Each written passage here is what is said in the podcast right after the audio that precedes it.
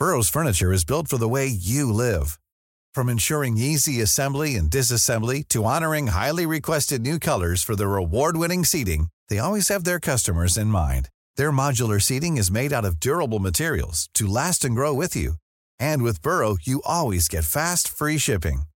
Get up to 60% off during Burrow's Memorial Day sale at burrow.com slash ACAST. That's burrow.com slash ACAST.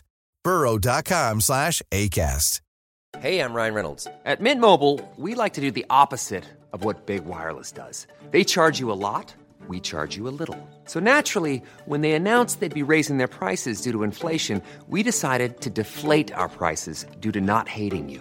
That's right. We're cutting the price of Mint Unlimited from $30 a month to just $15 a month. Give it a try at mintmobile.com slash switch. $45 upfront for three months plus taxes and fees. Promo rate for new customers for limited time. Unlimited more than 40 gigabytes per month. Slows. Full terms at mintmobile.com. I'm Sandra, and I'm just the professional your small business was looking for. But you didn't hire me because you didn't use LinkedIn jobs. LinkedIn has professionals you can't find anywhere else, including those who aren't actively looking for a new job but might be open to the perfect role, like me. In a given month, over 70% of LinkedIn users don't visit other leading job sites. So if you're not looking on LinkedIn, you'll miss out on great candidates like Sandra. Start hiring professionals like a professional. Post your free job on linkedin.com/people today. زنا فقط می‌تونن 15 تا مدل موی مشخصی که دولت تعیین می‌کنه فقط یکی از این 15 مدل مو رو برای خودشون انتخاب کنن. 15 تا مدل موی دیگه هم هست که برای مرداست اونا فقط یکی از اینا رو می‌تونن برای موهاشون انتخاب کنن. به غیر از این هر کس مدل دیگه ای بزنه هنجار شکنی کرده و مجرم شناخته میشه. از هر هزار تا شهروند فقط 11 تاشون اتومبیل شخصی دارن. هیچکس امکان استفاده از اینترنت و رسانه های جمعی رو نداره. مسافرت بین شهرها فقط با مجوز رسمی می‌تونه انجام بشه. بیشتر از 100 هزار نفر تو اردوگاه های کار اجباری زندگی می‌کنن. این اردوگاه ها عمرشون دوازده برابر اردوگاه های کار نازی هاست و دو برابر اردوگاه های گولاک تو شوروی. اینا فقط بخش کوچیکی از عجایبیه که در مورد سرزمین اسرارآمیز کره شمالی وجود داره. موضوع این اپیزودمون کره شمالیه. کشوری با گذشته درخشان اما بدون آینده. سرزمین آرامش صبحگاهی.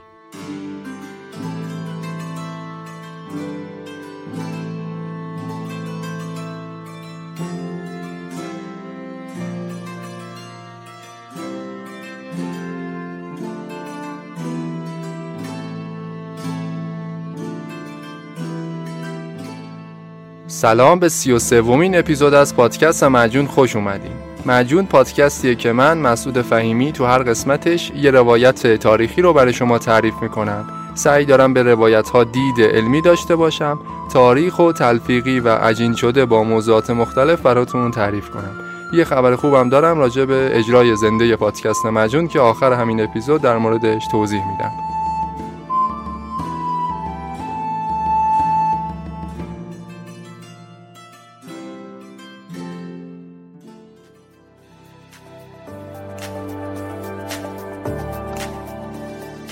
گاهی وقتا خیلی از مشکلاتی که برای سلامتیمون به وجود میاد سلامتی خودمون یا اطرافیانمون دچار مشکل میشه خیلی وقتا به خاطر اینه که آگاهی خوبی از مسائل بهداشت و سلامت نداریم. سروم اطلاعات اسپانسر این اپیزود یه پادکستیه که به شما کمک می‌کنه این آگاهی رو به دست بیارید. مبارزه با بیماری پیشگیری از اون مستلزم اینه که شما هم درمان مناسب و زیر نظر یه پزشک متخصص بگذرونی. و همین که مراقبت های لازم رو انجامش بدید حالا یا به خاطر شلوغی یا به خاطر کم حوصلگی این دانش مراقبت از سلامت اون آگاهیه خیلی خوب منتقل نمیشه از پزشک به بیمار. یا حتی خود بیمار بعضی وقتا نمی‌تونه مشکلش رو خوب بیان کنه. سروم اطلاعات خیلی دقیق و قاعدمند این دانش رو به شما منتقل می‌کنه. 43 اپیزود منتشر کردن تا حالا موضوعاتشون هم خیلی متنوع. از دندون درد گرفته تا آسم و لکنت و آب مروارید و سکته های قلبی. یه مجموعه اطلاعات پزشکی خیلی مفیدی به شما میده که حتی اگه باهاش سراکارم نداشته باشی خیلی مفید و لازمه که این اطلاعات رو حتما در حد اوورویو هم که شده داشته باشید توسط یه تیم متخصص و حرفه‌ای داره تولید میشه. پیشنهاد می‌کنم حتما یه سری به سروم اطلاعات بزنید لینک کس باکسشو می‌ذارم در توضیحات اپیزود. از هر جایی که معجون رو میشنوی از هر اپلیکیشنی سروم اطلاعات رو می‌تونی دانلود کنی و رایگان بشنوی.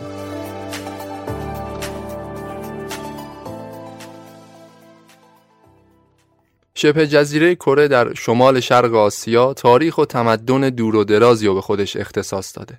اول یکم راجع به خود کره شمالی بگم. در همسایگی چین، روسیه و کره جنوبی.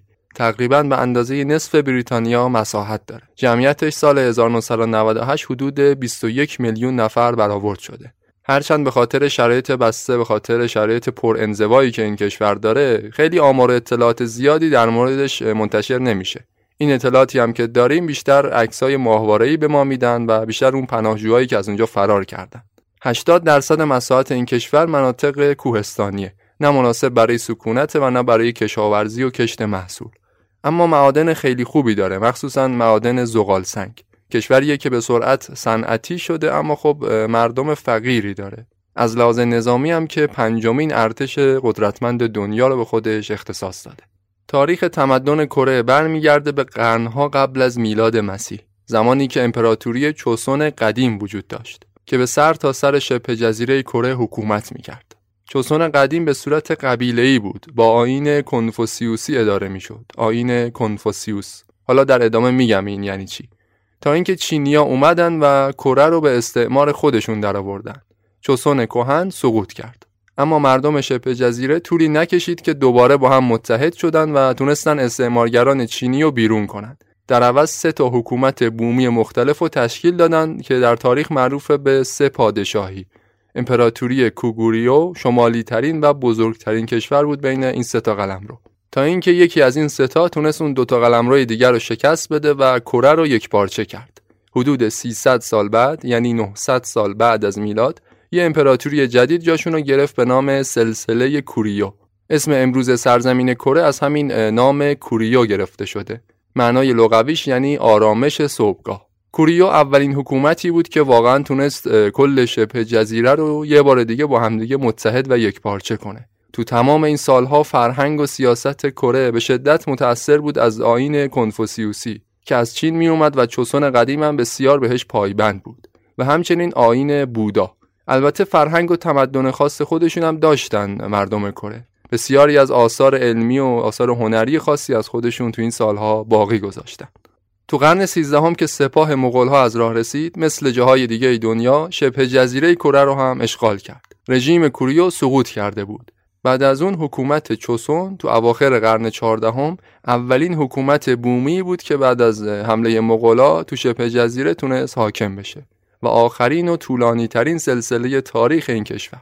البته این چوسون با اون چوسون قدیم که میگم فرق می‌کنه. نزدیک به 6 قرن به کل شبه جزیره کره مسلط بوده رژیم چوسون.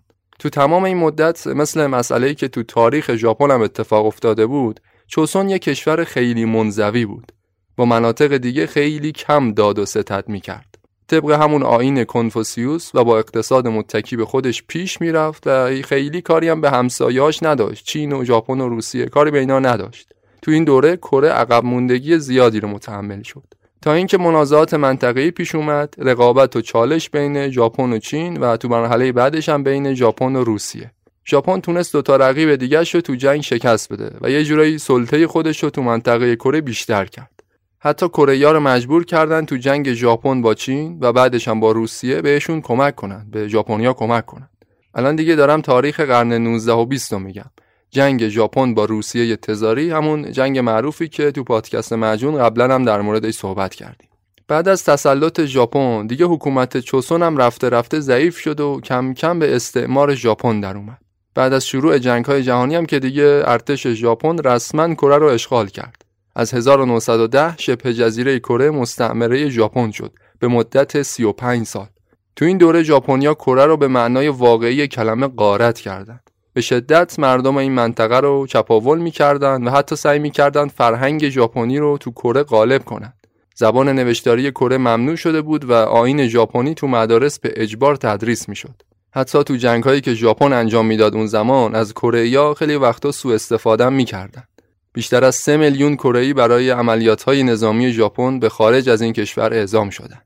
ژاپنیا اونقدر حاکمان زورگویی بودند که اعتراضات مختلفی رو علیه خودشون برانگیخته کردند. گروه های مختلف با اهداف مختلف تو شبه جزیره کره تشکیل شدند که علیه ژاپنیا شورش و اعتراض می‌کردند. از گروه های کمونیستی گرفته که اندیشه کمونیسم اون سالها به آسیای شرق منتشر شده بود و گروه های چریکی کمونیست علیه استعمار فعالیت می‌کردند و حتی بازمونده های سلسله چوسون که تو چین بودند اما همچنان علیه ژاپن مبارزه می‌کردند. مثلا یکی از این اعتراضات معروف شد به جنبش اول مارس. مراسم ودا با جنازه آخرین پادشاه چوسون بود. این مراسم با شعارهای سیاسی همراه شد و حتی یه سری از روشنفکرای کره‌ای اعلامیه استقلال کره رو منتشر کردند. مردم کره و دولت‌های خارجی رو فرا خوندن برای اینکه کره بتونه استقلال خودش رو دوباره به دست بیاره. اما ژاپنیا با قصاوت تمام همه این اعتراضات رو سرکوب می‌کردند هزاران نفر تو جریان جنبش یکم مارس کشته و مجروح و دستگیر شدند. اما اعتراضات و خشم مردم کره نسبت به ژاپنیا همچنان وجود داشت. گفتم پارتیزانای کمونیست اون زمان علیه استعمار ژاپن جنگ چریکی را انداخته بودند. یه جورایی میشه گفت قدرتمندترین رقیب ژاپنیا همینا بودن چریکای کمونیست. چون از طرف شوروی هم حمایت می‌شدن شوروی هم که می‌دونید اون زمان تو هر جایی از دنیا می‌خواست یه انقلاب کمونیستی را بندازه. معروف این رهبر این پارتیزانای کمونیست تو کره آدم مشهور و کارکشته بود که بین مردم هم محبوبیت زیادی داشت. و اتفاقا قرار بود ادامه تاریخ این کشور به دست این شخص رقم بخوره. کیم ایل سونگ معروف به رهبر کبیر.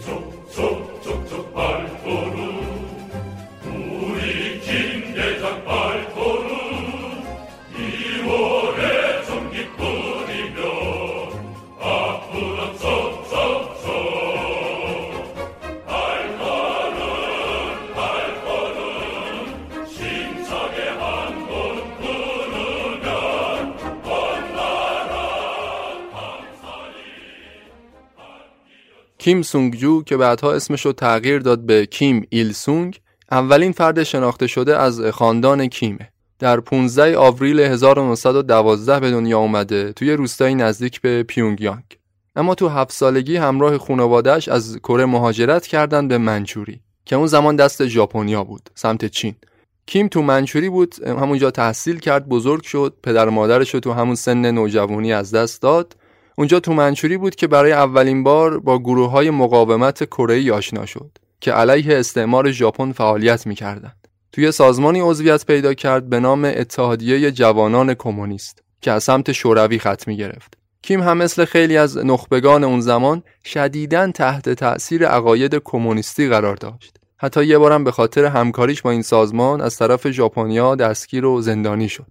تحصیلاتش هم همون موقع ول کرد. اما بعد از آزادی از زندان بازم بیخیال نشد رفت توی گروه مبارز چریکی کره عضو شد به نام ارتش انقلابی کره اولین آموزش های نظامی رو همونجا فرا گرفت تازه اونجا معلوم شد که کیم به عنوان یه پارتیزان چقدر آدم با استعدادیه بارها تو نبردهای مختلف تو شرایط سخت همرزمانش دستگیر می شدن اما کیم قصر در می رفت. یواش یواش به خاطر مهارتش فرماندهی یه گروه از سربازا رو بهش دادن. نام کیم ایل سونگ به عنوان یه پارتیزان ماهر بین کره سر زبون افتاد. بارها از منچوری به کره می اومدن، علیه ژاپن مبارزه می‌کردند، دوباره برمیگشتند منچوری اما به طرز عجیبی دستگیر نمی شدن. نهایتا اما کاری از پیش نبردن. گروهشون همون ارتش انقلابی کره به دست ژاپنیا منحل شد. رئیسشون هم دستگیر کردند اما خود کیم مثل همیشه تونست فرار کنه. فرار کرد رفت روسیه. چه سالی؟ 1941 تو روسیه ازدواج کرد همونجا اولین فرزندش هم به دنیا آورد. روسا حالا میزبان یکی از مهمترین پارتیزانهای کره بودند شهرت کیم ایل سونگ همه جا پخش شده بود. رهبران کمونیست روسیه هم تصمیم گرفتن از قابلیت های این فرد استفاده کنند. آموزش های لازم رو بهش دادن که موقع لزوم ازش استفاده کنند. نهایتا جنگ جهانی دوم به نفع متفقین به انتها رسید. ژاپن مجبور شد بعد از 35 سال کره رو ترک کنه. ارتش شوروی هم به عنوان برنده جنگ از شمال وارد شبه جزیره شد. اینجا بود که کیم ایل سونگ به عنوان یه فرمانده از ارتش سرخ شوروی بعد از سالها به کشورش برگشت. مردم کره حالا در مقابل خودشون مرد جوون 32 ساله ای رو می‌دیدن که آوازش رو قبلا تو قصه هاشون زیاد شنیده بودن کیم ایل سونگ که دیگه حالا به خاطر حمایت های شوروی به فرد قدرتمندی تبدیل شده بود. با شکست ژاپن نیروهای ایالات متحده هم از جنوب وارد شبه جزیره کره شدند. اینجا بود که یه چالش و کشمکش جدید تو این سرزمین به وجود اومد. مردم این کشور انتظار داشتن که بر اساس معاهده قاهره استقلالشون رو بهشون برگردونن. خواست سازمان ملل هم همین بود. اما ماجرا پیچیده تر از این حرفا بود. نه شوروی نه آمریکا هیچ کدوم دلشون نمی‌خواست از منافعشون عقب نشینی کنند. جنگ سرد برای اولین بار تو کره خودشو نمایان کرد.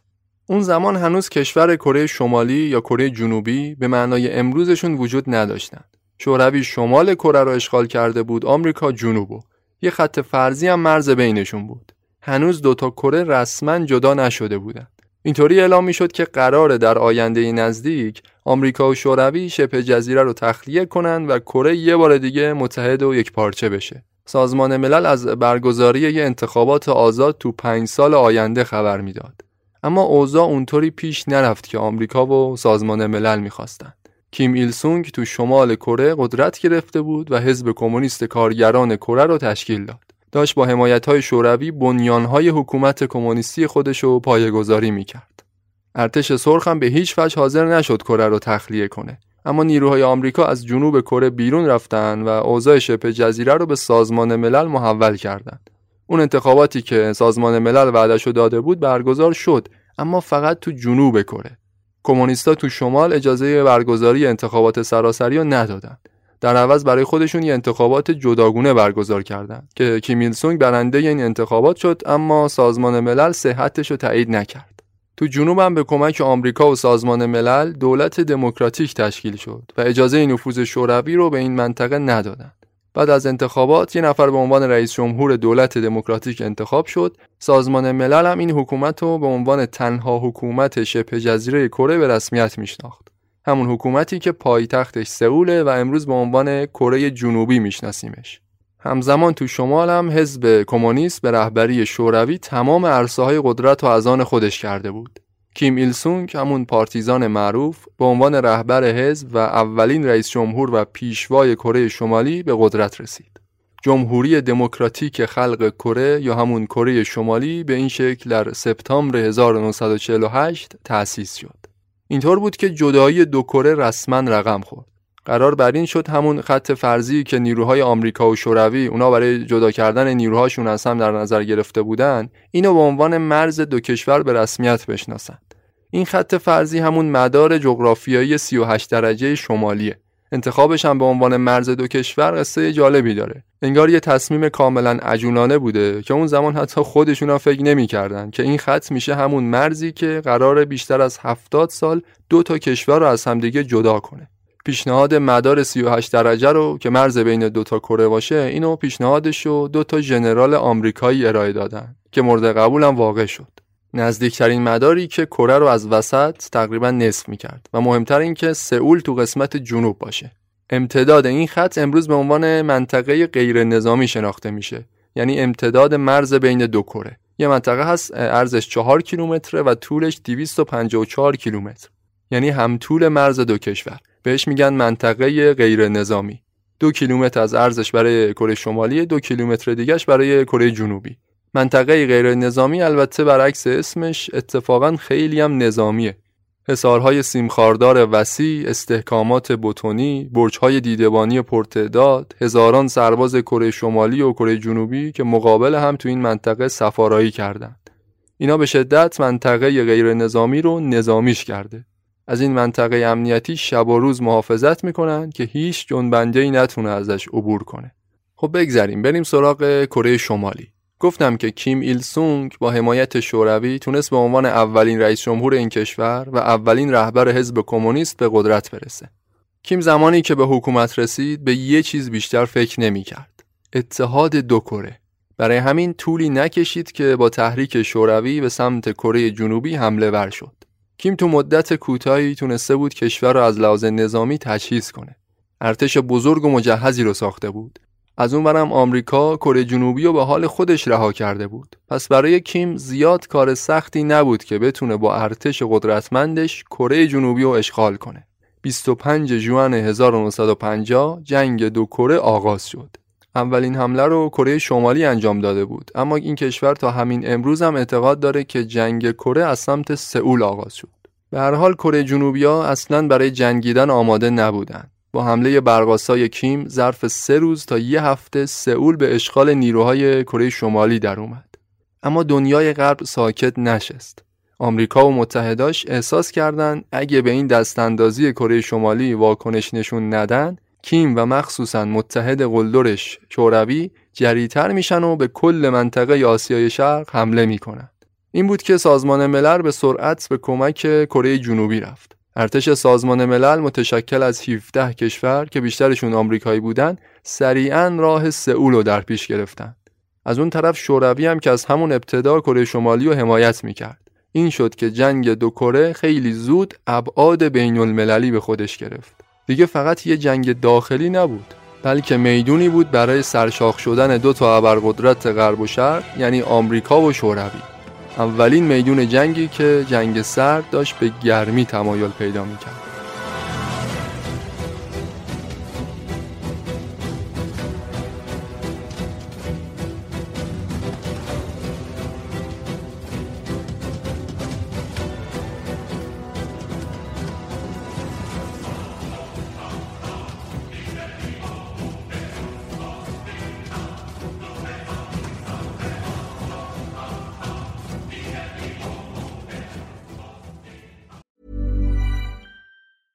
Hey, it's Danny Pellegrino from Everything Iconic. Ready to upgrade your style game without blowing your budget? Check out Quince. They've got all the good stuff shirts and polos, activewear, and fine leather goods, all at 50 to 80% less than other high end brands. And the best part? They're all about safe, ethical, and responsible manufacturing. Get that luxury vibe without the luxury price tag. Hit up quince.com slash upgrade for free shipping and 365 day returns on your next order. That's quince.com slash upgrade. I'm Sandra, and I'm just the professional your small business was looking for. But you didn't hire me because you didn't use LinkedIn jobs. LinkedIn has professionals you can't find anywhere else, including those who aren't actively looking for a new job, but might be open to the perfect role, like me.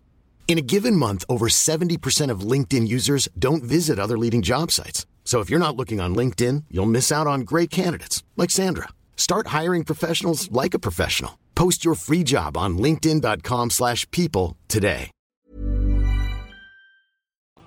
اولین نیروهای نظامی آمریکا به فرماندهی ژنرال داگلاس مکارتور در سواحل جنوبی شبه جزیره پیاده شدند. هدفشون این بود که سئول آزاد کنند و ارتش کره شمالی رو تا پشت مدار 38 درجه مجبور کنند که عقب نشینی کنه. طولی نکشید که قوای متحد سازمان ملل زورشون چربید و حتی تا قبل از فرارسیدن بهار 51 نیروهای کره شمالی به سمت مرزهای کشورشون عقب نشینی کردند. اما ورود چینی ها به این جنگ یه بار دیگه توازن قدرت و به نفع شمالی ها به هم زد. نیروهای آمریکا حتی از پیونگیانگ هم فراتر رفته بودند و داشتن به مرزهای چین می رسیدن. چین اون سالها به تازگی به رهبری ماو کمونیستی شده بود و همین خاطر یه متحد قلدر دیگه هم برای کیمیل سونگ فراهم شد به نام جمهوری خلق چین. قوای ارتش چین با نیروهای آمریکا وارد جنگ سختی شدند. جنگ به زودی سر تا سر شبه جزیره کره رو فرا گرفت. این نیروهای چینی بودند که آمریکا رو مجبور کردند پیونگیانگ رو تخلیه کنه و یه بار دیگه تا مدار 38 درجه عقب نشینی کردند. وگرنه کره شمالی سقوط کرده بود. اینجا بود که آمریکا دست به حمله هوایی زد. همه اون چیزی که در مورد جنگ ویتنام گفتم، در مورد حمله هوایی آمریکا به ویتنام، همش در طول 20 سال انجام گرفته بود. اما همون بلایی که تو 20 سال سر ویتنام اومد و حتی بدتر از اون قبلش فقط ظرف سه سال تو شبه جزیره کره پیاده شد. 635 تن بمب با مواد انفجاری عددی بود که آمریکایی‌ها رو سر کره ریختن. تمام شهرهای بزرگ کره شمالی رو ویران کردند حتی از گاز ناپالم و سلاح شیمیایی هم به طور گسترده استفاده شد. 5 تا صد بزرگ تو کره شمالی تو نتیجه این بمبارون هوایی آسیب دیدن که منجر شد به سیلاب بی سابقه و بزرگ که اونم خرابی ها و ویرانی های خودش رو به بار آورد. بسیاری از مزارع و انبارهای مواد غذایی تو نتیجه این سیل تخریب شدن. مردم برای زنده موندن تو غارهای زیرزمینی پناه می گرفتن کیمیل سونگ هم به هیچ وجه قصد تسلیم شدن نداشت. آمریکا فقط می‌خواست قوای شوروی و قوای چین و اینا رو که برای حمایت از کره اومده بودن اینا رو می‌خواست متوقف کنه اما همراه اونا هزاران غیر نظامی دیگه هم کشته شدن. اواخر جنگ کره شمالی سرزمینی بود که گاز ناپالم اونو سوزونده بود. گاز ناپالم گازیه که به سرعت مشتعل میشه و مشتعل میمونه و هر چیزی رو در خودش ذوب می‌کنه. حتی روی آبم به صورت مشتعل باقی میمونه. گاز ناپالم همون سلاحی بود که آمریکا تو جنگ ویتنام هم زیاد ازش استفاده کرد.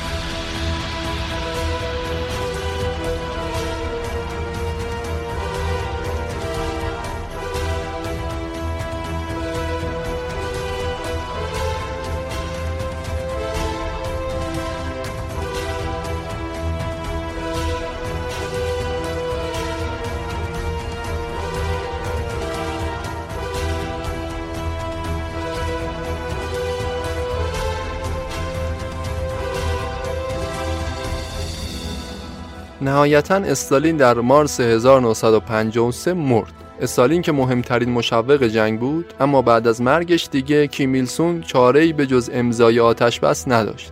سه سال این جنگ طول کشیده بود. چهار بار سئول بین نیروهای مختلف دست به دست شده بود.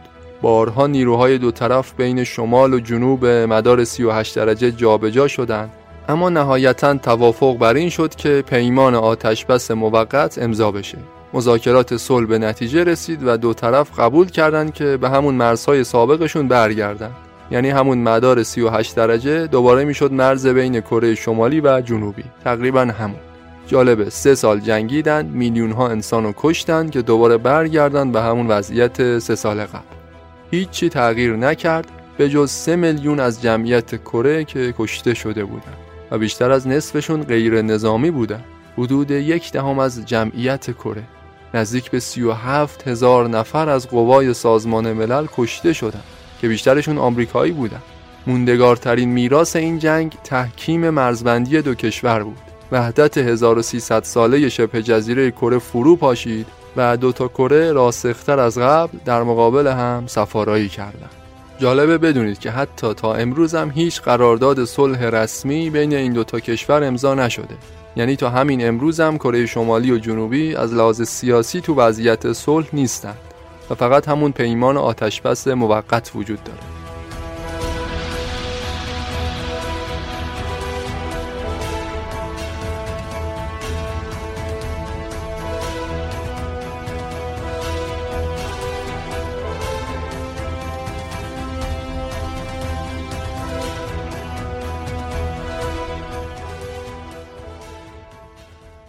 خب با کره جنوبی کاری نداریم بریم سراغ کره شمالی. بعد از جنگ چی شد؟ چه بلایی اومد سر کره شمالی که تبدیل شد به کشوری که امروز ازش می‌بینیم؟ جمهوری به اصطلاح دموکراتیک خلق کره به رهبری کیم ایل سونگ بعد از پایان جنگ دو کره به سرعت بازسازی شد.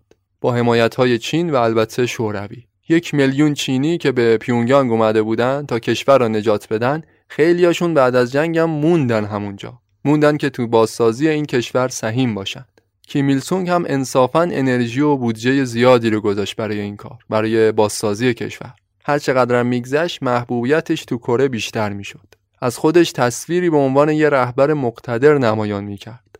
اون می‌دونست که اول از همه نیاز داره به اینکه قدرت خودش رو تحکیم کنه. برای همین شروع کرد به پاکسازی حزب به روش استالین. قبل از جنگ جناهای مختلفی تو حزب وجود داشتند. بعضیشون حتی با کیمیل سونگ اختلاف نظرم داشتن اما کیم با یه طرح سازماندهی شده هر کسی رو که انتظار می‌رفت بهش وفادار نیست زندانی می‌کرد یا حتی اعدامشون می‌کرد. دقیقا مثل همون اتفاقی که تو روسیه افتاد تو زمان استالین. کیم می‌خواست کشوری یک دست ایجاد کنه. کشوری که فقط خودش حاکم اون باشه. بنابراین شروع کرد از خودش یک کیش شخصیت ساخت. خودش رو شایسته ترین فرد برای هدایت کره شمالی توصیف می‌کرد. کسی که مثل یک پدر برای جامعه خیر و صلاح مردم و از خودشون بهتر می‌تونه تشخیص بده. حالا در موردش در مورد کیش شخصیت خاندان کیم تو انتهای اپیزود بیشتر توضیح میدم. خلاصه کره شمالی تحت حکومت خودکامه کیم تو دهه 60 و 70 به سرعت بازسازی شد. صنعتی شد. پیشرفت و صنعتی شدن اتفاقا تو کره شمالی خیلی زودتر از کره جنوبی اتفاق افتاد. خیلی سرعتش بیشتر بود. علتش هم این بود که حمایت های بیوقفه چین و شوروی رو داشت. 50 درصد کمک های خارجی پیونگیانگ از مسکو می اومد.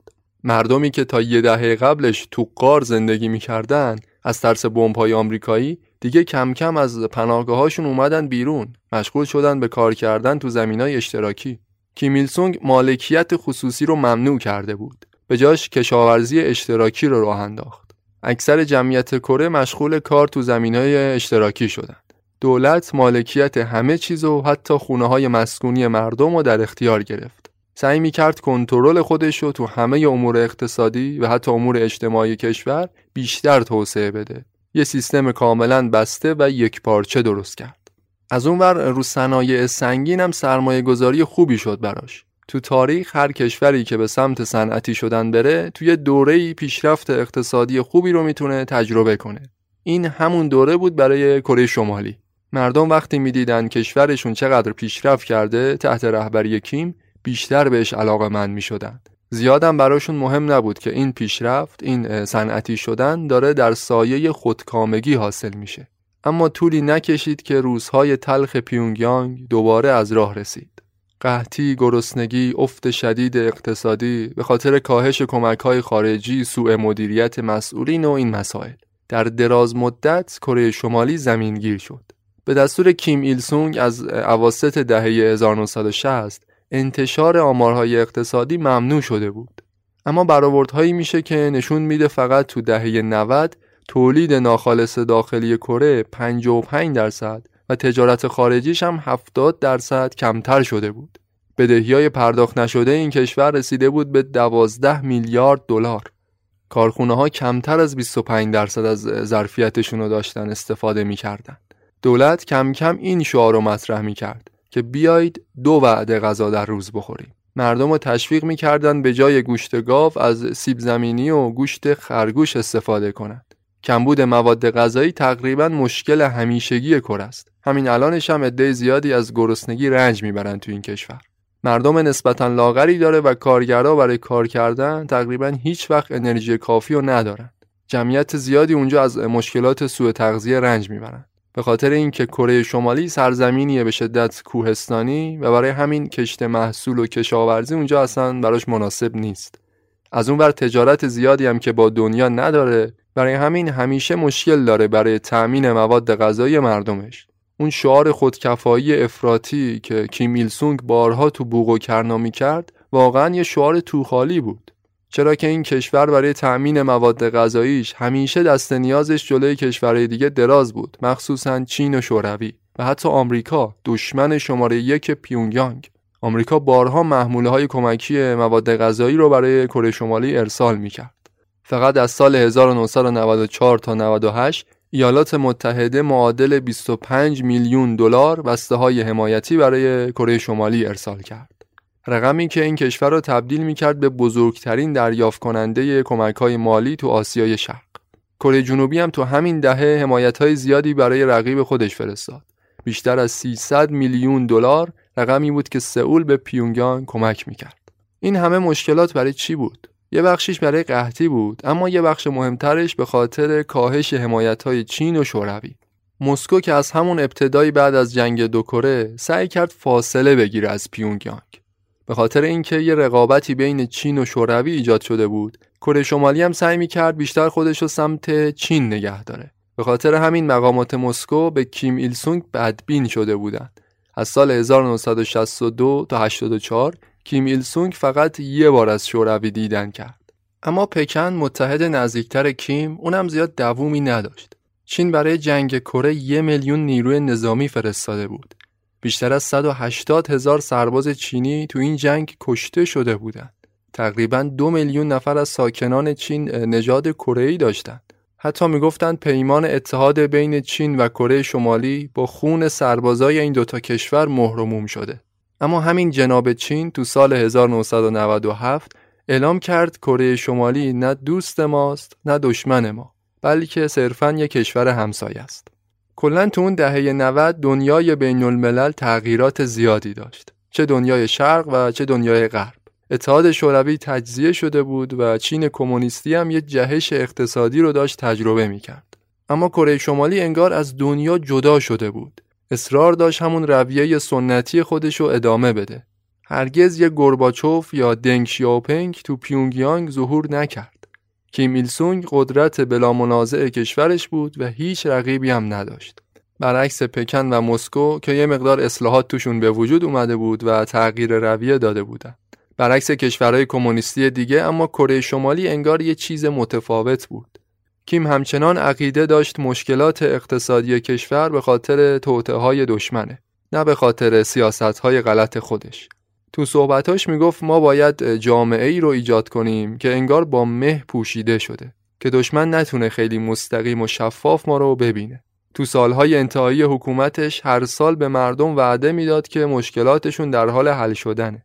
مثلا تو سال 1992 می‌گفتن سال 91 سال آزمون سخت بود. امسال دیگه می‌تونیم سیر سعودی جدید و برای ساخت سوسیالیسم به وجود بیاریم. سال 94 گفتن امسال دیگه سال پیشرفته یه سال بعدش گفتن سال گذشته موقعیت بسیار سختی داشتیم. در سال جاری پیروزی بزرگی از آن ما خواهد شد. 1997 که از راه رسید گفتن سال پیش سال مبارزه و پیروزی بود. ما باید همچنان با اعتقاد راسخ تلاش کنیم چون که امسال دیگه سال احیاست. امید بخش پیروزی ماست. همینجوری ناکامیای خودشون رو هر سال توجیه می‌کردن. حتی سال 1999 هم که رسید می‌گفتن ورودمون رو به سال پر امید و پیروزی های بزرگ سوسیالیسم خوش آمد میگیم. اما بیرون این شعارهای قشنگ مردم داشتن از گرسنگی جون می‌دادن. دهه 90 یه قحطی ویرانگر تو کره اتفاق افتاد. درست مثل اون چیزی که تو چین هم اتفاق افتاده بود. یه قحطی وحشتناک سراسر کره شمالی و فرا گرفت. صدها هزار نفر کشته حاصل این قحطی بودن. حتی تا سه میلیون نفر هم تلفات این قحطی رو اعلام می‌کنن.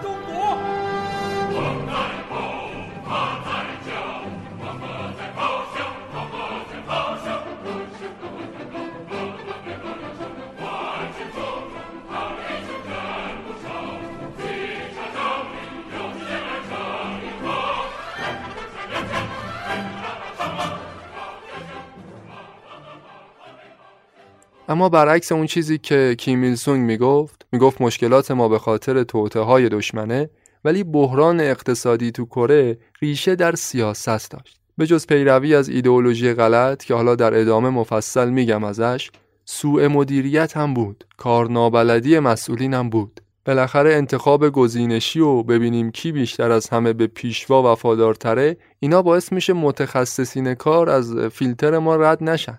اونی که میاد سر کار اونی که مدیر میشه مسئول میشه تو این سیستم لزوما همونی نیست که از همه سوادش بیشتره. همونی نیست که می‌تونه یه گرهی باز کنه. صرفا به ایدئولوژی و به پیشوا وفادارتره. اما کار زیادی هم از دستش بر نمیاد.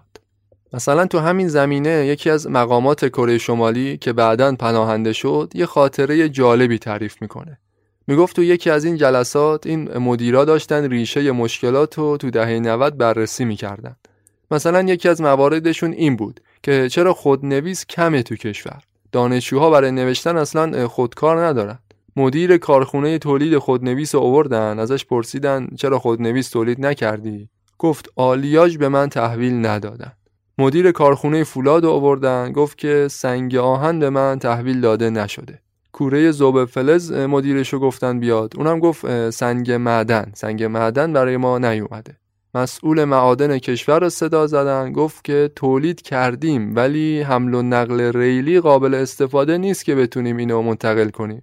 وزیر راهن احضار شد اونم گفت که آقا ما اصلا چوب نداریم. از وزارت جنگلداری چوب دریافت نکردیم که ریل راهن بخوایم تولید کنیم. از وزارت جنگلداری پرسیدن اونم می‌گفت ما برای تولید الوار گاز می‌خوایم. گاز نداریم. خلاصه هر کسی مینداخت کردن اون یکی یه همچین کشوریه کره شمالی. این وسط با این همه مشکلات که حتی تولید یه خودنویس هم توش موندن جالبه که پنجمین ارتش دنیا رو اینا دارن. از جمله کشورهایی هستند که به سلاح هسته‌ای مجهزن. این فعالیت های نظامی گسترده این هم خودش یکی از اون عواملی بود که به مشکلاتشون دامن می‌زد. کره شمالی به تنهایی اونقدر منابع و زیرساخت نداره که هم بتونه یکی از قدرتمندترین ارتشهای دنیا رو تأمین کنه و هم شکم مردمش رو بتونه سیر کنه. به ناچار باید قید یکیشو بزنه که به نظر می رسید کیم ایل سونگ قید دومی رو زده. ساختارهای نظامی کره تو زمان رهبری کیم ایل سونگ به شدت تقویت شدند. کیم از کره شمالی یه پادگان نظامی ساخت. مردم انگار داشتن توی پادگان زندگی می‌کردن و امروز هم حتی زندگی می‌کنن طول خدمت سربازی تو این کشور ده ساله. حتی خانومان باید سربازی برن. به روزترین آماری که موجوده اینه که جمعیت ارتش کره شمالی احتمالا باید یه چیزی حدود یک میلیون و دیویست هزار نفر باشه. حداقل پنج میلیون هم نیروی ذخیره ای داره. روز ملی ارتش هم تو این کشور تعطیل رسمیه. سال روز همون موقعی که کیم ایل سونگ تو سن 32 سالگی اون ارتش چریکی و پایگذاری کرد. روز پایان جنگ دو کره به عنوان روز پیروزی تو این کشور تعطیل رسمیه. بالاترین ارزش ها ارزش های نظامی هستند. تمام بخش های جامعه مثل یه ارتش کاملا سلسله مراتبیه. مردم هر روز صبح با صدای بلنگو از خواب بیدار میشن آخر شب هم تو کل شهر خاموشی می‌زنن. همه باید بخوابن. درست مثل یه پادگان. میگن حدود یک چهارم تولید ناخالص ملی رو صرف هزینه های نظامی می‌کنن. سئول ادعا کرده کره شمالی حدود 8000 تأسیسات زیرزمینی نظامی داره. و حدود 500 کیلومتر تونل زیرزمینی احداث کرده. به هر حال میزان تجهیزات نظامی کره شمالی یه موضوع سریه کاملا رازآلوده. هیچ کس دقیقا نمی‌دونه که اگه یه جنگی بشه پیونگیانگ چقدر می‌تونه نیرو و تجهیزات آماده کنه. حتی در مورد تسلیحات شیمیایی و تسلیحات بیولوژیکی پیونگیانگ در مورد این هم هنوز خیلی اطلاعات دقیقی در دسترس نیست. اما موضوعی که مشخصه اینه که کیم ایل سونگ این کشور رو به شدت نظامی کرد حمله نظامی آمریکا به افغانستان زنگ خطر را براش به صدا در آورد. برای همین همیشه سعی می‌کرد کشور را برای جنگیدن آماده نگه داره. به وسیله دستگاه تبلیغاتیش ارزشهای نظامی رو تو کشور زنده نگه می داشت. و حتی تا همین امروز هم همین جوریه. بین مردم عادی و ارتش یه پیوندی همیشه می‌خوان برقرار کنند. نه فقط ارتشی ها بلکه تک تک مردم بمب و گلوله باشن. مدام تو پروپاگانداشون آمریکا رو و دنیای غرب و یه تهدید بزرگ جلوه میدن. میگن اگه یه اینچ از کشور رو به دشمنمون بدیم اونا به راحتی می‌تونن کل کشور رو اشغال کنن. با اینکه کره آه در بساتش نداره اما تو زمینه ساخت موشک یکی از قدرتمندترین کشورهای دنیاست. عنوان بزرگترین صادر کننده موشک متعلق به جمهوری دموکراتیک خلق کره. موشکاشو به کشورهای دیگه میفروشه. مثلا تا حالا به سوریه فروخته مصر پاکستان ایران. آمریکا تو سال 2002 یه کشتی متعلق به کره شمالی رو توقیف کرد که می‌رفت به یمن و حامل تعداد زیادی موشک بود. فکر نکنید اینا فقط هزینه می‌کردن و جنگی در کار نبوده مثلا. نه. کره شمالی چندین عملیات چریکی علیه ایالات متحده و علیه کره جنوبی انجام داد. چندین مرتبه قصد ترور رئیس جمهوران کره جنوبی رو داشت. یه بار یه زیردریایی از کره جنوبی رو غرق کرد کشتی آمریکایی رو یه بار توقیف کرد. تو بدترین مورد یه بار یه مأمور از کره شمالی یه بمبگذاری انجام داد توی هواپیمای مسافربری متعلق به سئول. 115 نفر از مسافرای هواپیما کشته شدن. این دقیقا همون عملیاتی بود که باعث شد آمریکا کره شمالی رو تو لیست کشورهای تروریستی قرار بده. اما به هر حال به خاطر مشکلات عدیده اقتصادی تو پیونگیانگ به خاطر قحطی ویرانگر که مردم داشتن از گرسنگی میمردن کیم ایل سونگ رهبر کبیر بالاخره تصمیم گرفت که وارد دیپلماسی مذاکره بشه. برای اولین بار بعد از جنگ دو کره نماینده از دو کشور آمریکا و کره شمالی با همدیگه مذاکره کردند. کیم ایل سونگ یه مقدار از خر شیطون اومده بود پایین و سعی می‌کرد با خواسته های آمریکا کنار بیاد. مثلا قبول کرده بودن که کره به NPT ملحق بشه همون پیمان من سلاح‌های هسته‌ای. و اینکه به آمریکایی‌ها این اجازه رو بدن که بیان تو کره دنبال اجساد کشته شدهشون بگردن. اون سربازای آمریکایی که تو جنگ دو کره کشته شده بودن. از اون بر آمریکا هم یه مقدار تحریما رو کم می‌کرد علیه کره شمالی و کمک‌های مالی رو برای این کشور میفرستاد.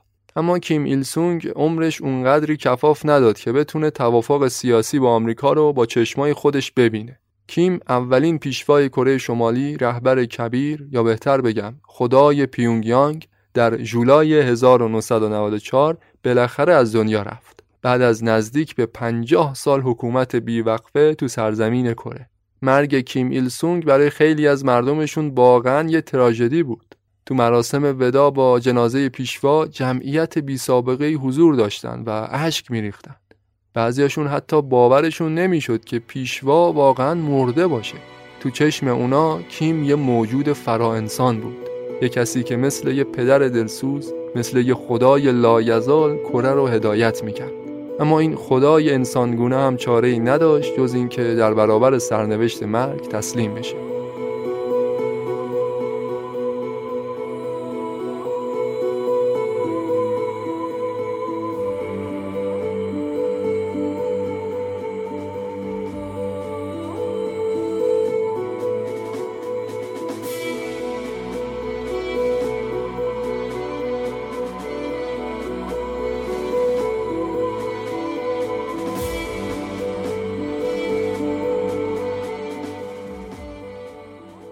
کیم ایل سونگ قبل از مردنش یه کار عجیبی هم انجام داده بود. اینکه پسرش رو به عنوان جانشین بعد از خودش انتخاب کرد. حکومت های کمونیستی معمولا موروسی نیستن ایدئولوژی کمونیسم با سلطنت میونه خوبی نداره. اما رژیم کره شمالی منحصر به فرده و تنها حکومت سلطنتی کمونیستی فقط خودشه. حالا در مورد اینکه یه حکومت ایدئولوژیک یه رژیمی که ادعای کمونیستی بودن داره چطور می‌تونه سلطنتی هم باشه در مورد این جلوتر توضیح میدم. کیم جونگ ایل پسر بزرگ رهبر کبیر به عنوان دومین پیشوای کره شمالی به قدرت رسید. جولای 1994 و تا سال 2012 یعنی تا زمان مرگش همچنان تو قدرت باقی موند. کیم جونگ ایل دومین پادشاه از خاندان کیمه. پدر همین کسی که الان رهبر کره شمالیه یعنی کیم جونگ اون. یه بار دیگه اسامی رو بگم که قاطی نشه. تا حالا داشتیم در مورد کیم ایل سونگ صحبت می‌کردیم مؤسس کره شمالی. پسرش میشه کیم دوم کیم جونگ ایل دومین رهبر کره شمالی. و بعدش هم که رفیق نابغه نوه رهبر کبیر کیم جونگ اون. همین آقای جوونی که امروز الان رهبر کره شمالیه. اما بریم سراغ کیم دوم. کیم جونگ ایل وقتی که تو سال 1994 به قدرت رسید کره شمالی اسیر مشکلات مختلف بود. اوج اون قحطی که گفتم تو همین زمان بود. مذاکرات با آمریکا هم همچنان جریان داشت. اما اتفاقات مهمی هم تو این دوره افتاد. مثلا کره شمالی برای اولین بار کره جنوبی رو به رسمیت شناخت. پیونگیانگ وقتی دید متحدان دیروزش یعنی مسکو و پکن دارن از لحاظ تجاری شرکای سئول میشن خودش هم ترغیب شد برای اینکه با سئول رابطه برقرار کنه حتی چند تا از کمپانی های کره جنوبی مثلا هیوندای اومدن با کره شمالی معامله های تجاری امضا کردند. برای اولین بار یه منطقه تجاری برای خارجی ها تو کره شمالی احداث شد.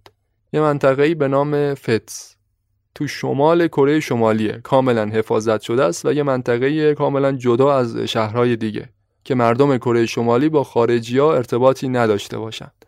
منطقه فتس رو اختصاص دادن به خارجی ها که اگه می‌خوان معامله تجاری کنن یا کمپانی احداث کنن فقط تو همین قسمت می‌تونن فعالیت داشته باشند. البته احداث این منطقه هم از همون اواخر حکومت کیم اول اتفاق افتاده بود. کیم دوم فقط کاملش کرد. اولین توافق سیاسی با آمریکا هم تو زمان کیم دوم امضا شد. کره شمالی بالاخره قبول کرد به NPT ملحق بشه کمک های مالی واشنگتن و سئول به سمت پیونگیانگ سرازیر شدن که بتونه با قحطی مبارزه کنه.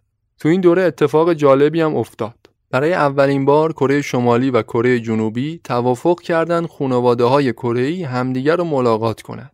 تجزیه دو کره باعث شده بود خیلی از اعضای حتی یه خانواده برای سالها از همدیگه جدا بشن. مدار 38 درجه فقط یه مرز جغرافیایی نبود. اعضای چندین هزار خانواده را از همدیگه جدا کرده بود. بیشتر از چهل سال آدمای زیادی بودن که پدرشون، همسرشون، فرزندشون، اعضای خانوادهشون رو ندیده بودن.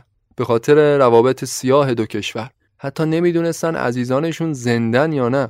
اما جوان 2002 برای اولین بار توافق شد اعضای این خانواده به مدت سه روز توی منطقه حفاظت شده بتونن با همدیگه دیدار کنند. اما فقط سه روز. بعد از سه روز بازم مجبور بودن از هم جدا بشن. برگردن به کشورهای خودشون.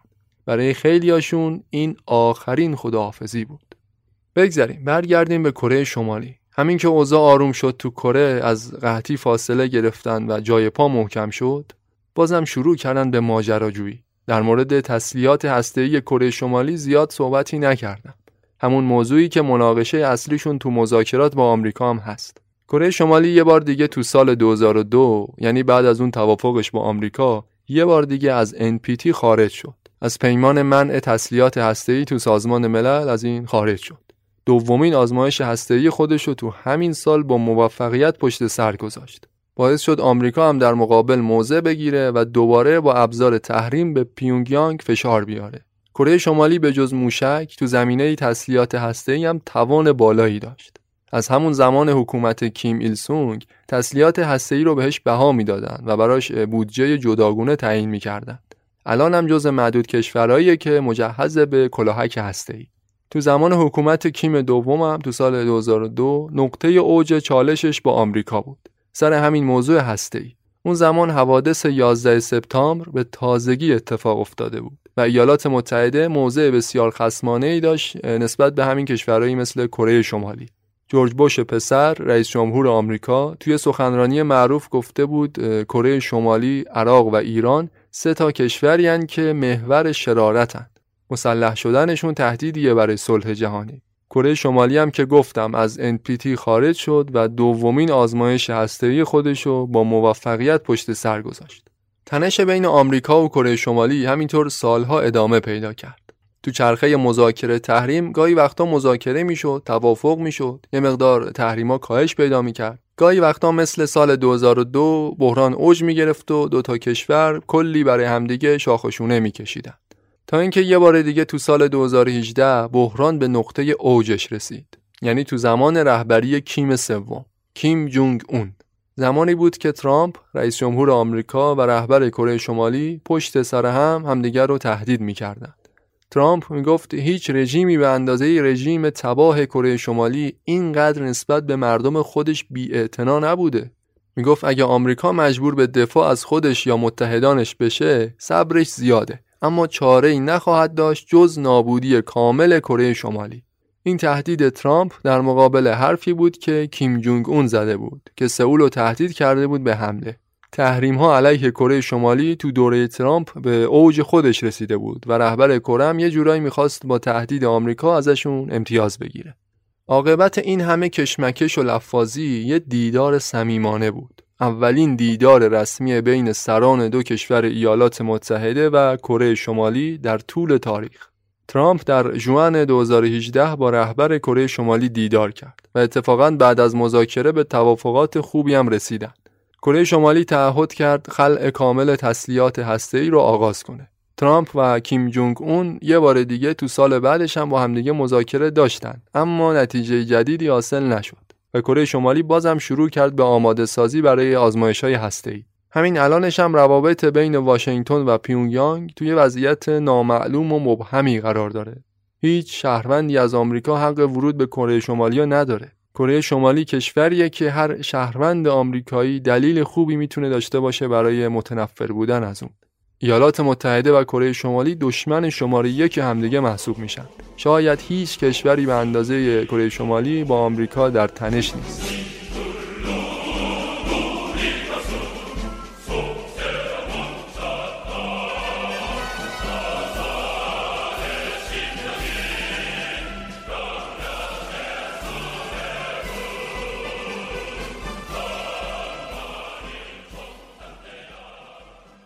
برگردیم به همون شخصیت اصلی داستانمون کیم ایل سونگ بنیانگذار جمهوری دموکراتیک خلق کره. اقداماتش رو در طول حیاتش گفتم. چطور از روسیه اومد رئیس جمهور کشور شد اینا رو گفتم. چطور جنگ کره رو آغاز کرد چطوری به کمک چینی ها کشور رو بازسازی کرد و نهایتا تو دهه 90 با مشکلات زیادی دست و پنجه نرم کرد اما در مورد مهمترین قسمتی که مربوط می‌شد به کره شمالی هنوز صحبتی نکردم. اونم قدرت ایدئولوژی در کره شمالیه. ایدئولوژی که خاندان کیم بر اساس اون تو کره حکومت می‌کنن بهش میگن جوچه. ایدئولوژی مخصوص کره شمالی که توسط اتاق فکر کیم ایل سونگ تئوریزه شده. پایه و اساس هر چیزیه که تو کره شمالی وجود داره. الان می‌خوام راجع به جوچه صحبت کنم. ایدئولوژی در کره شمالی. اندیشه جوچه فهمیدنش و درکش برای هر غیر کره‌ای هر کسی که تو کره شمالی زندگی نمی‌کنه فهمش خیلی سخته و دشواره. جو در لغت یعنی اصل و بنیان چه بخش دوم کلمه یعنی تنه و شالوده.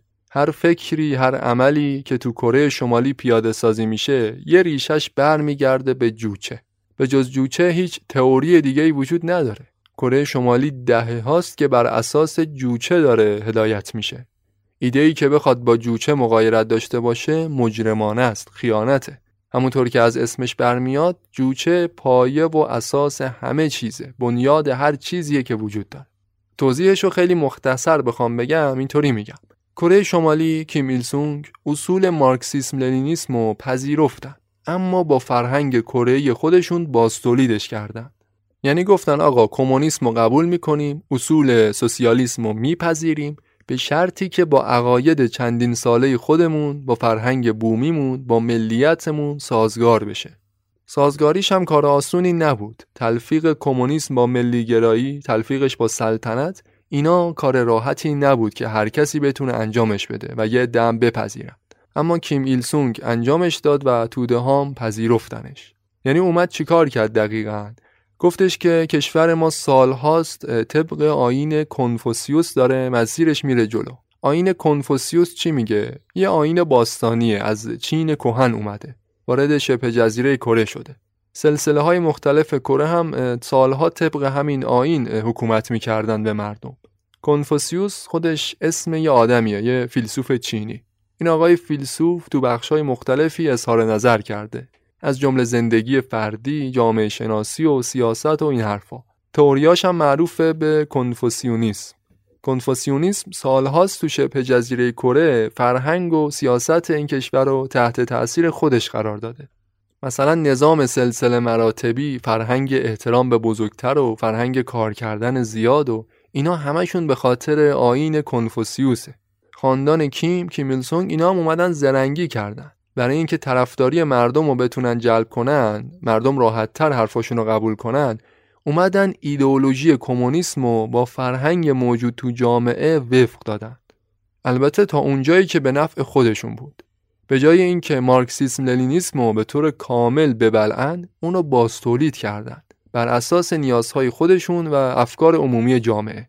کیم ایل سونگ برعکس خیلی از انقلابای کمونیستی دیگه تو جاهای دیگه دنیا به جای اینکه بیاد تاریخ و تمدن کشور رو باهاش مبارزه کنه بهش برچسب ارتجاع بزنه برعکس اومد به این عقاید تاریخی افتخار کرد.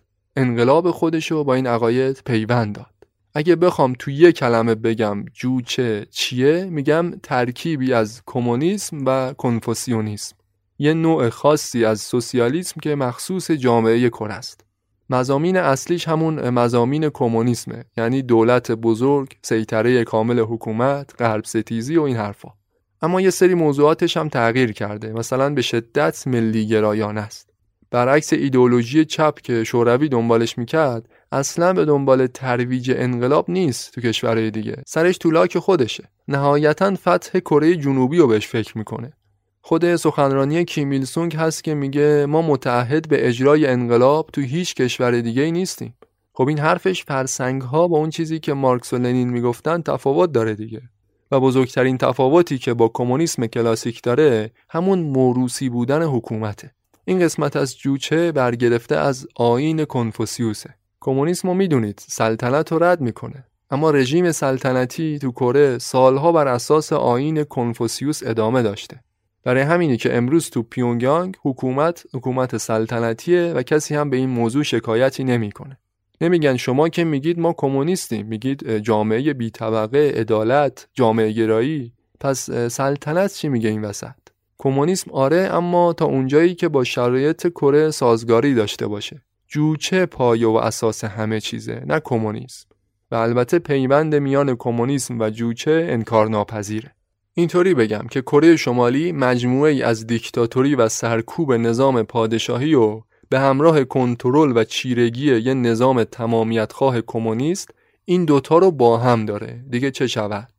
کمونیسم اقتدارگرا به همراه ویژگی های سنتی یه جامعه. مثل یوگسلاوی سابق ادعا داره مستقله مثل آلبانی بسته و خفقان زده به همون شدت رومانی سابق دیکتاتوری و حتی بیشتر از کوبا به سوسیالیسم وفاداره. ترکیبی از همه ویژگی های تمامیت خواهی و سنتی رو با هم داره. یک کشوری با تاریخ درخشان اما بدون آینده. تو کره شمالی جوچه رو یه فلسفه می‌دونن. راجع به همه چی هم بر اساس جوچه صحبت می‌کنن. در مورد جایگاه انسان، شرایط جامعه، چه می‌دونم سیاست خارجی. اما به طور کلی این سیاست پنج تا اصل مهم داره. اول از همه حفظ استقلال و خود اتکایی دوم وفاداری بیقید و شرط نسبت به پیشوا. حالا در موردش توضیح میدم بیشتر. سومیش انسجام مردم وحدت ملی حول محور همون وفاداری به حزب و وفاداری به پیشوا. حزب به عنوان یه خانواده کنفوسیوسی شناخته میشه تو اندیشه جوچه. در حالی که تو انترناسیونالیسم می‌گفتن طبقه کارگر هیچ میهنی نداره. چهارم هم دفاع از آرمانهای سوسیالیسم و پنجم ترغیب مردم تو جهت اینکه برای حفظ ارزشهای جوچه تا حد مردن آماده باشند. یعنی برای مردن چیزی فراتر از زندگی وجود داشته باشه. تو حزب کمونیست کره هر سیاستی که قرار اجرا بشه تجسمی از جوچه است. یعنی یه ریشش برمیگرده به این پنج تا اصل. البته دقیق ترش رو بخوام بگم جوچه همون چیزیه که از دهان خاندان کیم خارج میشه. اما خب یه سری قواعدی هم دارن برای خودشون که بتونن هر چیزی رو به وسیله اون توجیه کنن. وگرنه اون کسی که معلوم می‌کنه استقلال و خودکفایی چیه مثل آقاش چیاس وحدت و که می‌دونم دفاع از سوسیالیسم اینا تا چه حدی باید اجرا بشه همه این سیاست ها رو خود رهبر حزب معلوم می‌کنه. گفتم جوچه به جای پذیرش کامل سوسیالیسم اومد اونو با شرایط کره سازگار کرد.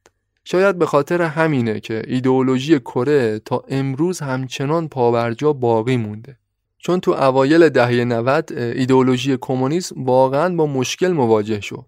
رژیم های کمونیستی بلوک شرق پشت سر هم سقوط کردند. معلوم شد اون آرمان پیروزی جهانی سوسیالیسم یه افسانه بوده فقط. اما کره گفتن کمونیسم کمونیسم که مهم نیست جوچه مهمه. انقلاب جهانی کدومه؟ مهم خود کره است. این بود که بعد از 1991 خیلی هم با شکست ایدئولوژی مواجه نشدند. ارزشهای تاریخی رو همچنان داشتند فرهنگ قدیمیشون رو حفظ کرده بودند طبق همون رفتن جلو. خیلی هم میگن رژیم کره شمالی برای این تا امروز باقی مونده که کنترل مردم خیلی شدیده. مردم خودشون اینطوری می‌خوان. حکومت داره وادارشون می‌کنه. اونا خب به اخبار اطلاعات بیرون زیاد دسترسی ندارن.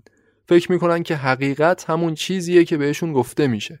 برای اینه که کمونیسم تا حالا همچنان تا امروز به راهش ادامه داده تو این کشور. یعنی مردم خودشون تن میدن به سرکوب. اما مردم جاهای دیگه یه روزی بالاخره فهمیدن باید جلوی تمامیت خواهی وایسن یا حداقل یه اتفاقاتی افتاد که اونا رو از بند تمامیت خواهی و از بند حکومت های ایدئولوژیک خلاص کرد. ولی تو کره همچین اتفاقی نیفتاد و رژیم کمونیستی مثل یه موزه متحرک همچنان تو این کشور باقی مونده.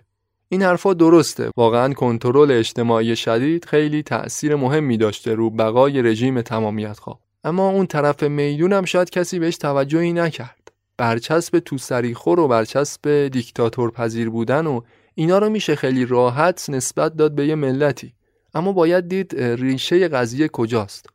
واقعیت اینه که جوچه خیلی بهتر از کمونیسم کلاسیک کار کرده تو این کشور. بالاخره مردم هر دروغ یا باور نمی‌کنن. بستگی داره که چطوری بهشون دروغ بگی به چه وسیله‌ای دروغ بگی. دروغ تو پیوند بدی با عقایدی که سالها بهش ایمان داشتن. اینطوری ایدئولوژی خیلی بهتر کار می‌کنه. و این زیرکی بود که کیمیل سونگ به خرج داد. کمونیسم به جای پذیرش کامل با عقاید با اصالتتر کره اومد پیوند داد. نظامی رو پایه گذاری کرد که حتی با وجود عمق ناکارآمدی خودش در عمل اما همچنان بعد از هفتاد سال پابرجاست. هیچ چشماندازی هم برای پایانش وجود نداره و این همون جادوی جوچه است. تو اوج بدبختی مردم تو دهه 90 همه خیال می‌کردن که کار کره شمالی هم تمومه اما رژیم مثل همیشه دست به دامن جوچه شد. می‌گفتن کشور ما آخرین دژ نفوذناپذیر سوسیالیسمه. می‌گفتن امروز باید برای فردامون فدا کنیم. با این حرفای روحیه بخش با این حرفای ایدئولوژیک مردم رو دعوت می‌کردن به مقاومت. دعوت می‌کردن به مبارزه برای حفظ آرمانهاشون. هنوزم که هنوزه تو سال 2022 این کابوس تمومی نداره. هنوزم آمارهای غربی میگن احتمالا اکثریت مردم کره شمالی باور دارن سوسیالیسم بهتر از سرمایه داری کار می‌کنه. به ایدولوژی کشورشون باور دارن به رهبر کشورشون عشق میورزن. ایمان دارن که جوچه بهترین راهه و سرمایهداری غربی چیزی به جز یه جور عقاید غلط وزک شده نیست. حقوق بشر دموکراسی اینا همش شعاریه که غربی ها وزکش کردن. تقریبا همه اونایی که از کره شمالی فرار کردن تعدادشون زیاد نبوده. اما همونا خیلیشون می‌گفتن مردم واقعا به جوچه ایمان دارن. رهبر کره رو دوست دارن. تقریبا همه اشکهای ریخته شده موقع مرگ کیم ایل سونگ واقعی بود. وقتی از این چیزا داری حرف می‌زنی انگار مثلا داری در مورد تاریخ صحبت می‌کنی. اما این تنها اپیزود پادکست مجونه که اصلا پایانی نداره. صحبت از آلمان نازی، شوروی استالین و شیدی پینوشه نیست. همین امروزم هم همین الانم که من دارم این صدا رو ضبط می‌کنم همچین اتفاقاتی در جریانه. و هیچ چشماندازی برای پایان این کابوس هفتاد ساله وجود نداره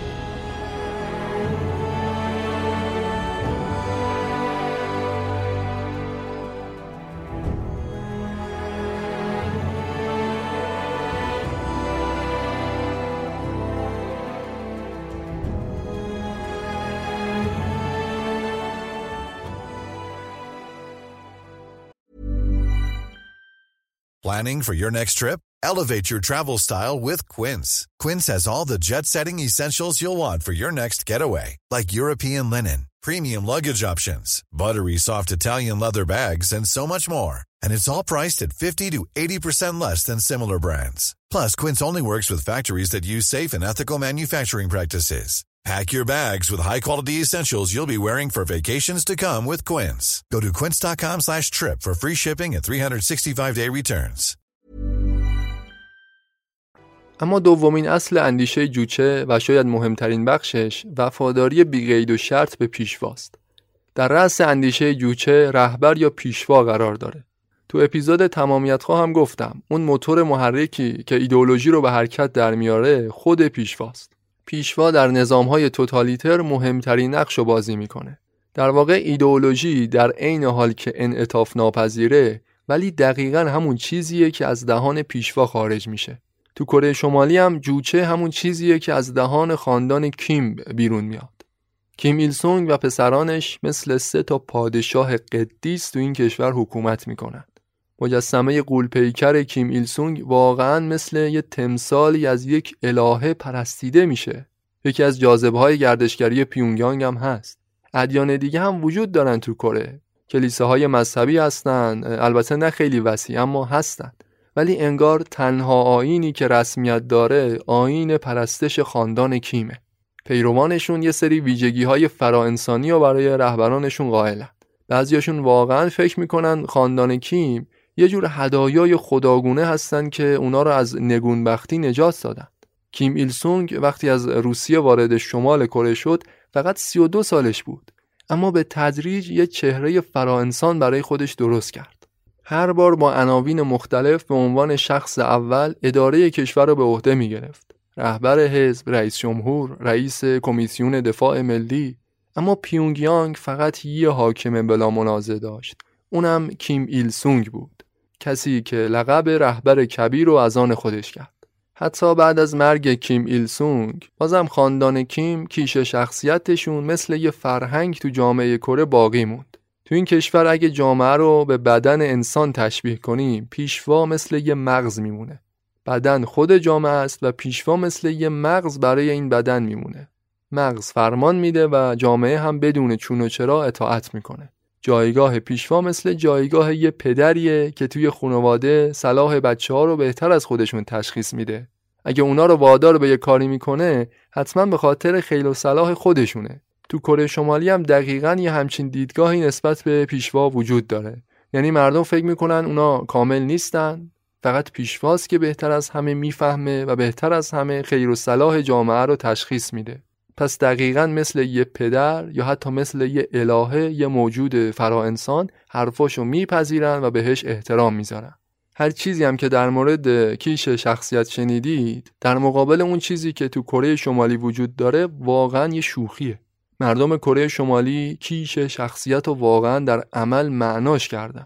مجسمه رهبران فقید کره شمالی مثل تمثالی از یک الهه واقعا پرستیده میشه. مردم حق ندارن حتی به عکس چاپ شده ی رهبران کره شمالی بی احترامی کنن اگه کسی عکس اونا رو تا کنه یا اجازه بده که تابلوی عکسشون خاک بشینه این کارا جرم سنگینیه دانش آموزا تو مدرسه مجبورن سخنرانی های سخت و طولانی پیشوا رو حفظ کنند. اگه نکنن به شدت تنبیه میشن. روز تولد کیم ایل سونگ هم به عنوان مبدع تاریخ کره شمالی انتخاب شده. خلاصه رژیم تمامیتخواه هر کاری به ذهنش رسیده انجام داده که جایگاه خاندان کیمو تا حد یه خدا بالا ببره. این همه از ایدئولوژی جوچه گفتم. یه مقدارم از خود کره شمالی بگم. از شرایط اجتماعی این کشور بگم. قبلش بگم که تو کره شمالی دولت تقریبا مالک همه چیزه. یعنی همه چی دولتیه. حتی خونه هایی که هست و مردم توش سکونت دارن اینا متعلق به دولته. هیچ سازمان خصوصی وجود نداره به اون شکل. البته بازار آزاد هست یه مقدار محدود شدهش وجود داره. کشاورزا اجازه دارن مازاد تولیدشون و مازاد اون مقداری که باید تحویل دولت بدن می‌تونن اینو تو بازارهای آزاد مستقیم به خود مردم بفروشن. اما کره از لحاظ اقتصادی بسته ترین سیستم دنیا رو داره. هیچ رقابتی وجود نداره و دولت از صفر تا صد مالک تولید کننده و توزیع کننده همه چیزه.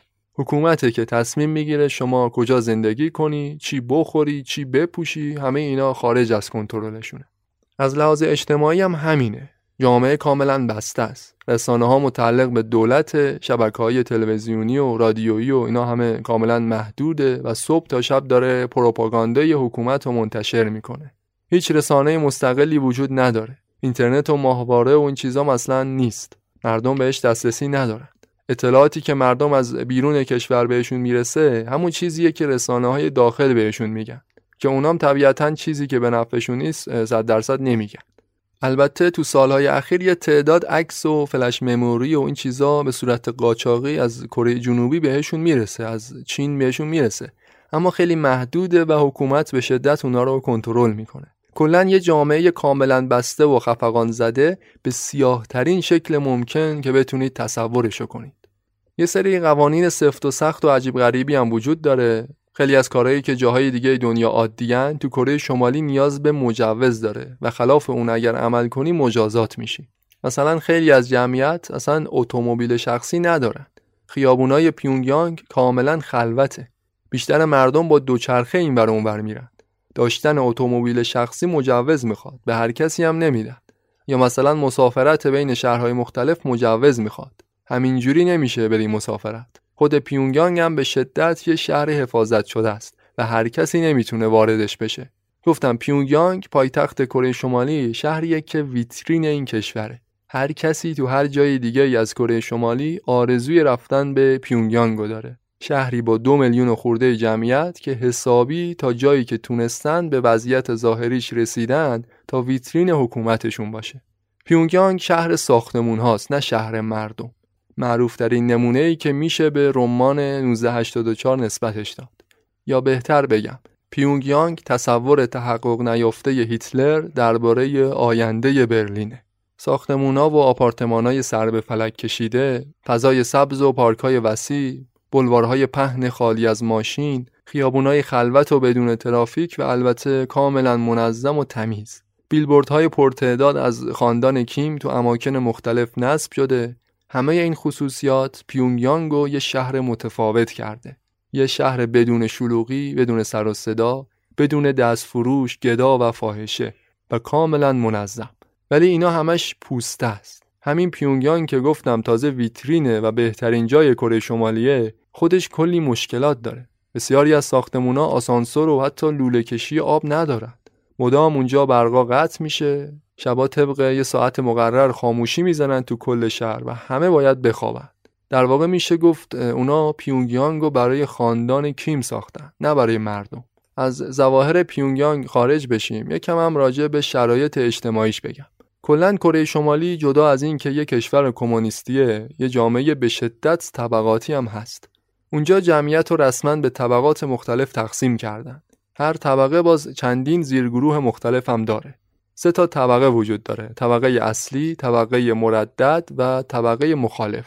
طبقه اصلی حدوداً یه سوم از جمعیت کشورن دیپلمات ها مقامات بلندپایه افراد نزدیک به سران کشور فرزندان و وابستگان کسایی که تو جنگ کره کشته شدن و خلاصه همه اون کسایی که به هسته حکومت نزدیکترن.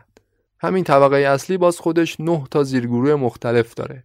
هر کسی هر چقدر طبقه و زیرگروهش بالاتر باشه از امکانات دولتی بهتری می‌تونه استفاده کنه طبقه مردد میشه تقریبا 50 درصد جامعه کشاورزا، کارگرا، کسایی که اجدادشون جزء مهاجرا بودن یا حتی کسایی که اقوام دورشون از کره شمالی فرار کردن.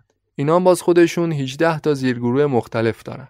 طبقه مخالف هم حدوداً 20 درصد جمعیتن. اینا به شدت زیر نظر سازمان امنیت مردمی هن. یکی از سازمانهای اطلاعاتی پیونگیانگ. اینا کیان؟ طبقه مخالف؟ کسایی که خانواده هاشون از کره فرار کردن.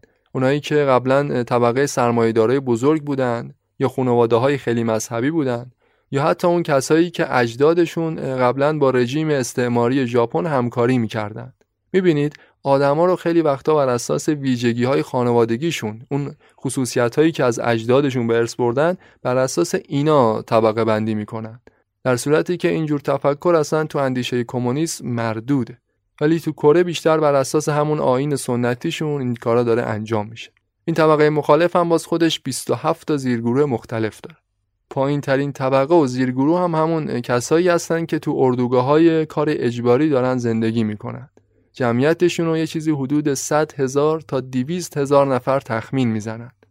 البته پیونگیانگ خودش وجود این کمپ ها رو رد می‌کنه اما تحقیقات بین المللی نشون میده که این اردوگاه ها واقعا وجود دارن و آدما توی شرایط شبه حیوانی دارن اونجا زندگی می‌کنن.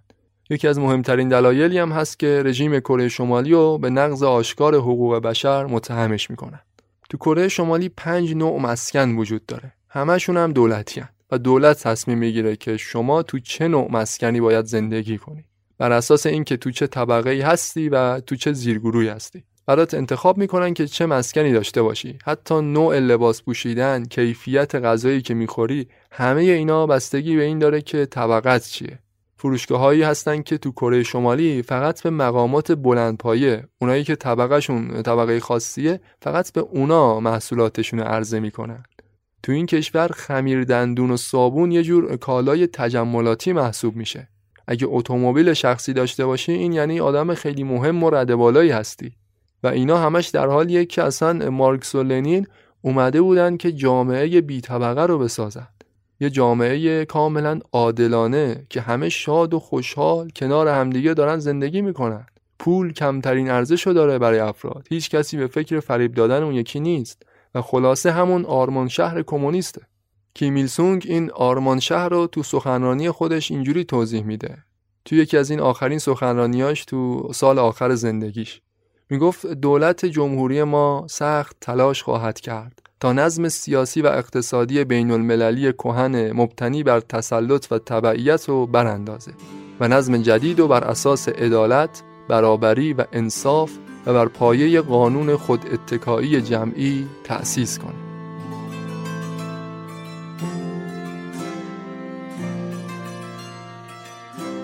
چیزی که تقدیمتون شد اپیزود 33 پادکست مجون بود. اگه صاحب کسب و کاری هستید و یا به هر شکلی تمایل دارید اسپانسر پادکست مجموع باشید یه پیام برامون بفرستید که در موردش صحبت کنیم. آدرس ایمیل تو قسمت توضیحات هست. اما رفرنس های اصلی این اپیزود معرفی می‌کنم. سه تا کتاب بود. هر سه تا کتاب هم اسمش کره شمالیه. کتاب کره شمالی آن سوی آینه نوشته گونگ دان اوه و رالف هاسینگ. ترجمه مصطفی تاجزاده. دومی با همون عنوان کره شمالی نوشته دبرا میلر و سومی هم نوشته الانور برادشا اگه این اپیزود دوست داشتید می‌تونید از ما حمایت کنید. لینک حمایت از پادکست مجون رو گذاشتم تو همون قسمت توضیحات. و یادتون نره اگه تو فضای مجازی هستید حتما صفحه مجون رو هم دنبال کنید. تو اینستاگرام توییتر تلگرام هستیم. لینک هاشون هم تو همون توضیحات قرار دادم. آرزوی بهترینا رو دارم براتون. شاد باشید و پیروز.